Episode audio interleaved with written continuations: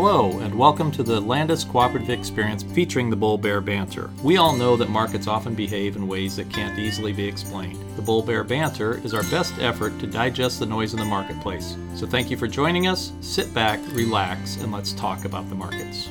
Hello, this is Cheyenne, and I want to welcome you back to the June 21st episode of the Bull Bear Banter. Tom is still out, so Reese is joining me again from our merchandising team this week. Reese, can you start us off with a rundown of the grain markets? Absolutely. Friday afternoon, July corn finished down about 8 cents at 442 and a half, finishing down 11 cents for the week. December corn closed at 453 and a half, down a dime for the week as well. Soybean futures lost about 13 cents today with July futures closing at 902 and 3 quarters, up six for the week.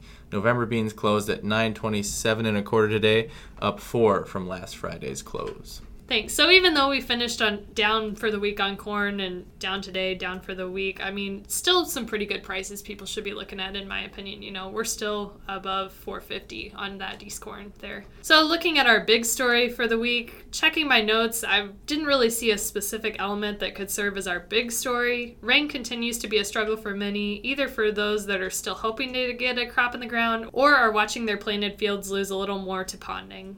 One thing though, it's been a while since we've looked at specific numbers for the fund's positions, so I thought it might be a good week to pull these out. As of June 11th, the funds added almost 24,000 contracts to their net long position in corn. That puts them at just over 111,000 contracts. For soybeans, the funds backed off their net short position slightly by about 2,200 contracts. That puts them at just over 91,000 contracts short as of last Tuesday. So, granted, these numbers are a bit behind, but it's still helpful to get a feel for where the managed money thinks these markets are going to go. But moving on from that, let's pull out some bull bear factors for the market. And again, this week, I get to be the good guy with the bullish news. As has been the trend, planting progress and crop conditions top our list of bull points for corn. Planting progress as of last Sunday was about 92% complete, which was in line with estimates. I think we want to stress here that this is measured on the acres expected to actually be planted. In other words, if 60% of a person's field is planted and 40% will not be planted, they are 100% planted. It has nothing to do with the percentage of acres that they had last year not going in or not being planted. It's just what they intend to plant. Also lagging behind is emergence at 79%. 18% below normal, and no changes were made to the good to excellent condition rating for corn at 59%, same as last week.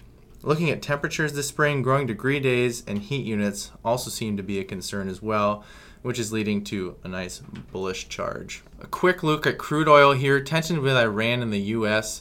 have begun to rise in the past few weeks. This week, especially yesterday, crude oil had one of its biggest days in, in quite a while, up quite a bit, and that's providing some, some support for the corn market as well. Additionally, there was an f- explosion at a fuel refinery plant in Pennsylvania, and that's offered support to oil prices as well, which uh, helps corn move up as well. On the other side, I feel like it's maybe a little bit easier to find some bear points for corn this week just because we're seeing a little bit of up and down compared to maybe what we've been used to the last six weeks or so. Um, one thing to note we haven't heard much out of South America recently.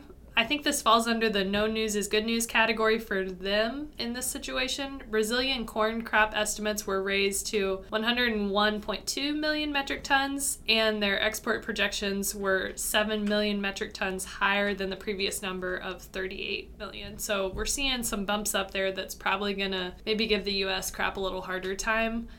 And this week's export sales report showed around 38,000 metric tons of old crop corn was sold the week of June 13th. That was well below the range of estimates, which was 100 to 400,000 metric tons. So big drop there. But I will add that new crop bookings total almost 361,000 metric tons. That's the third largest this marketing year and in the middle of expectations.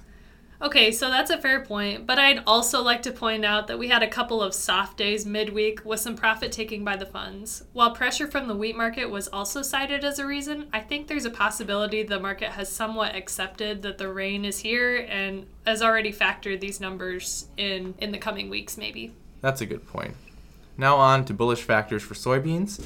As far as planting progress, soybean acres are now 77% planted versus 93% normally, with emergence at roughly 55% compared to 89% last year and the five year average of 84%. It's still early to start seeing condition reports, but we are definitely lagging on progress compared to the normal.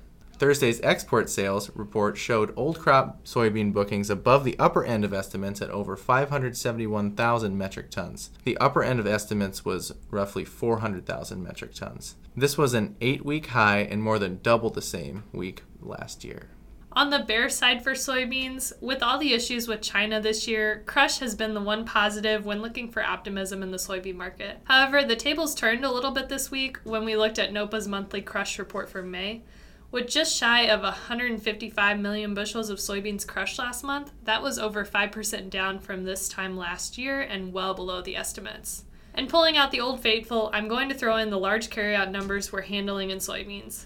This, coupled with unknown long term demand, still present looming problems I'm not sure we've fully grasped. News on African swine fever in China has been quiet lately, but I still think it presents a future problem for our long term soybean demand. So, why does this matter? Short and sweet, it's still raining. Many seem to be out of time and out of luck on getting anything else in the ground. One thing I would note is that many of the reports that we rely on in the ag industry come from delayed information. Whether it's a week or a month behind, the trade is always weighing these hard delayed numbers against what they hear and see on the grapevine. So, while we're looking at these weekly crop progress reports and acreage and production updates, I think it's important to remember that we still don't know exactly what prevent acres will factor into the market. So, going on from that, things we're going to watch for upcoming events. June 28th is that USDA acreage report. The market seems pretty content to just go back and forth a little before then. Kind of tying in with our note about how a lot of the numbers we see are not real time information, these acreage numbers were gathered several weeks ago when planting was still underway. So, I still think there's going to be a little uncertainty there when those numbers come out as far as how prevent plant factors in. And then another thing we have going on next week Trump is going to be traveling to Japan for the G20 summit meeting the 28th and 29th. So while the acreage report will likely hold the spotlight on Friday, there will be those keeping an eye on the progress made here as well. Reese, I was thinking and we've talked about these summits before, but I'm not sure we gave an explanation about what they are. Can you maybe offer a little bit of insight here? So, the G20 summit consists of leaders from 19 countries and the European Union. Formerly known as the Summit on Financial Markets and the World Economy, it is the premier forum for international economic cooperation, representing more than 80% of the global GDP, gross domestic product. In addition to these top 20 leaders, leaders of invited guest countries and representatives of invited guest international organizations also participate in the summit. Recent summits have focused on everything from trade to climate change. This is the first time Japan will host a G20 summit. Thanks. So, again, we're going to be looking at those numbers on that report on Friday, but just to be aware that this is going on as far as the world information goes, and we know that those things can maybe always have an impact. That could be something we might be watching for Sunday overnight, Monday morning. So, we're still working on this tweet of the week. After I took a technical approach with last week's tweet, I really hoped I could find something entertaining for this week's, but unfortunately, Ag Twitter is finding little to joke about as the rain just seems to keep coming. One of the popular hashtags we've seen this planting season, hashtag NoPlant2019, is accompanied by pictures of weather maps and flooded fields. We've also seen pictures trending of fields this year versus last year and the drastic difference in appearance. I think this is one of those times where a picture is worth a thousand words. We're actually seeing the difference we're having this year, and people are obviously struggling with it, but I also kind of think it helps people realize they're not the only ones out there that are having these problems dealing with prevent plant, seeing their fields underwater. So I hope to find something a little more optimistic in the coming weeks. Again, we're always open to suggestions. Make sure to send a screenshot of that tweet to our podcast email account. I think that's all we have again. Tom should be back next week. Whether or not he's going to be sitting in for this or Reese is going to join me again, I think is still to be determined. But we appreciate everyone joining us for the Bull Bear Banter as part of the Landus Cooperative Experience podcast. We look forward to your comments and questions. Just drop us an email to podcast at landuscooperative.com. As we like to say, bears make money, bulls make money, and pigs just go to market. If you have any questions regarding grain marketing decisions, please reach out to your area grain marketing advisor. We want to thank you for listening, and we'll be back next week.